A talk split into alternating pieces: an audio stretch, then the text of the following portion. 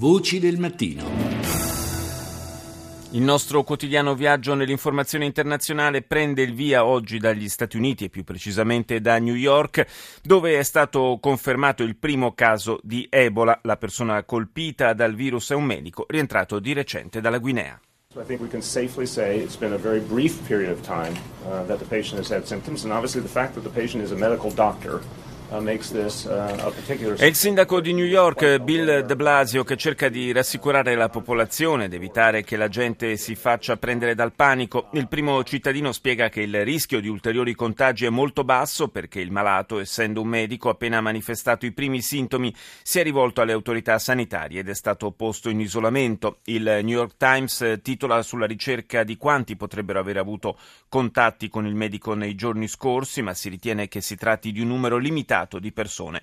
Tutto ciò sebbene dai giornali e dalle agenzie si apprenda che l'uomo ieri aveva viaggiato in metropolitana e precedentemente era andato a giocare a bowling in una sala che è stata chiusa a titolo precauzionale. Dagli Stati Uniti al vicino Canada, molti articoli infatti sono ancora dedicati oggi alla sparatoria a Ottawa, allo sconcerto di un paese che all'improvviso si è scoperto così esposto alle azioni di singoli terroristi islamici nati e cresciuti sul proprio territorio. Il Globe and Mail titola così Conseguenze di Ottawa, come l'attacco condizionerà il Canada e di spalla un pezzo dedicato al primo ministro Harper che auspica un rafforzamento delle leggi sulla sicurezza nazionale.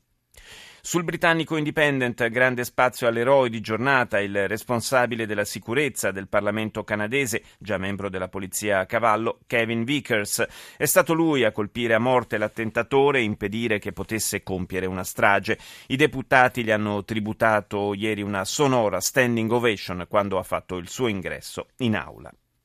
L'Independent si sofferma poi sui timori per la sicurezza che i fatti di Ottawa hanno suscitato anche nel governo di Londra. Il Premier Cameron ha sollecitato un impegno straordinario da parte di polizia, intelligence e servizi segreti per impedire ai terroristi di colpire il paese. Seguendo un filo logico dall'Europa arriviamo in Medio Oriente dove i raid aerei americani hanno nuovi obiettivi. Il Pentagono sta pianificando infatti il bombardamento degli oleodotti e degli impianti petroliferi finiti nelle mani dell'ISIS per distruggere una delle maggiori fonti di finanziamento del califfato. Si stima infatti che le vendite illegali di greggio fruttino agli estremisti islamici fino a 2 milioni di dollari al giorno. Sul New York Times troviamo un'analisi dell'intelligence statunitense secondo cui in un perverso gioco di reciproci interessi fra i maggiori clienti dell'ISIS figurerebbero due nemici teorici del califfato come i curdi iracheni, che poi rivenderebbero il petrolio in Turchia, e il regime siriano di Assad. E intanto i profughi curdi, che in queste settimane da Kobane e da altre zone di guerra sono riparati in Turchia, si attrezzano per affrontare nuovi disagi.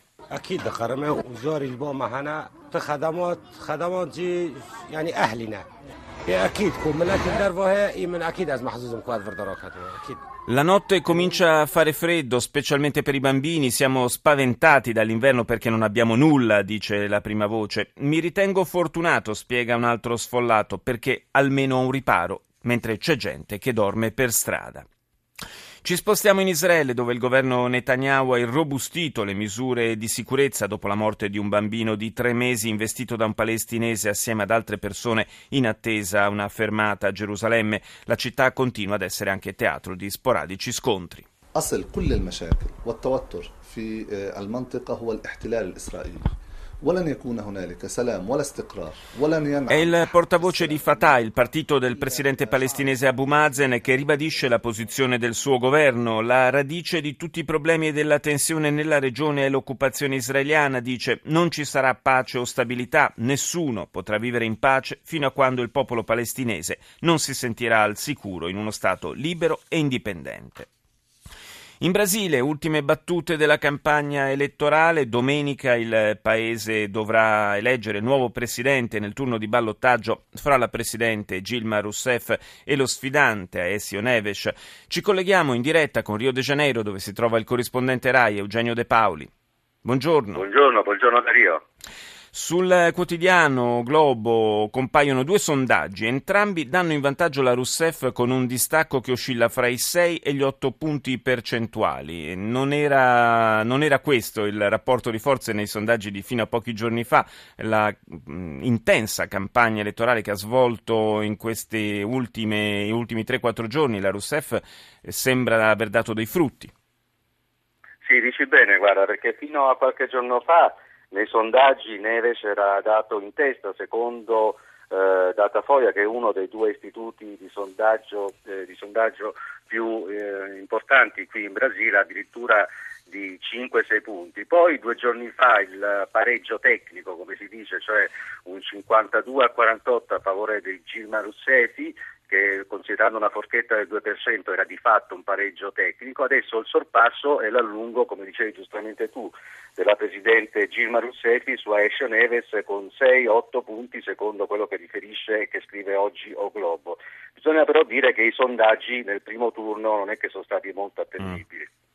Ma che cosa, prendendo per buoni ovviamente questi, questi dati, se, se, tali fossero, mm, che cosa ha causato questa inversione di tendenza? Mm, su che cosa ha fatto leva la Presidente per ribaltare il, i sentimenti dell'elettorato?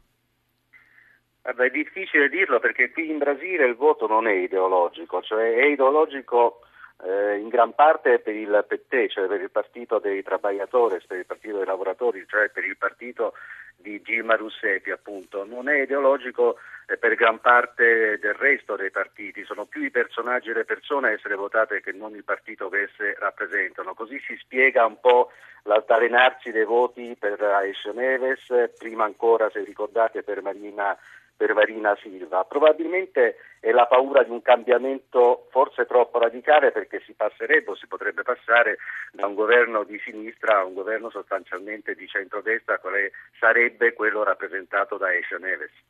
Quindi diciamo la tentazione di puntare su, su un usato sicuro, come, come, si dice a volte un po' ironicamente, insomma. Anche, eh, se, eh, anche se ci sono state, insomma, lo ricordiamo, sotto questa presidenza delle tensioni sociali molto molto forti. Eh sì, gli anche se sono tanti, perché anche se c'è lo scandalo comunque della Petrobras, certo. ricordiamo una più grande azienda petrolifera qua in Brasile, che è una storia di, di corruzione di uomini molto legati o comunque molto vicini al, al governo di Gilma Russetti. C'è comunque un periodo di recessione tecnica in campo economico, cioè ci sono tanti anche se, come dici giustamente tu, anche legati per esempio a questioni eh, che riguardano l'educazione, la scuola, la, la sanità, la, la sicurezza, tutti i settori eh, sui quali, secondo eh, molta parte della popolazione qua in Brasile, il governo ultimamente non ha investito o ha investito molto poco. Quindi possiamo dire che si tratterà in ogni caso di, una, di un testa a testa, mm, quello a cui assisteremo ah. domenica, quindi probabilmente eh, risultato abbastanza incerto fino alla fine. Verso che ora si conoscerà, si riuscirà a capire la tendenza del voto? Ci sono delle stime? Vabbè, il, eh, il, voto, eh, i, voti i seggi chiuderanno intorno alle ore 19 qui in Brasile, che sono le 22, le 22 in Italia più o meno, 21-22 in Italia. Eh, sì, sarà un testa a testa, probabilmente sarà una, una lotta all'ultimo voto, all'ultima scheda. Questo e del resto è eh, sicuramente il turno elettorale, sono le elezioni più equilibrate e quindi più difficili da pronosticare degli ultimi vent'anni secondo quasi tutti gli osservatori politici. Grazie a Eugenio De Paoli, corrispondente RAI dal Brasile, grazie per essere stato con noi.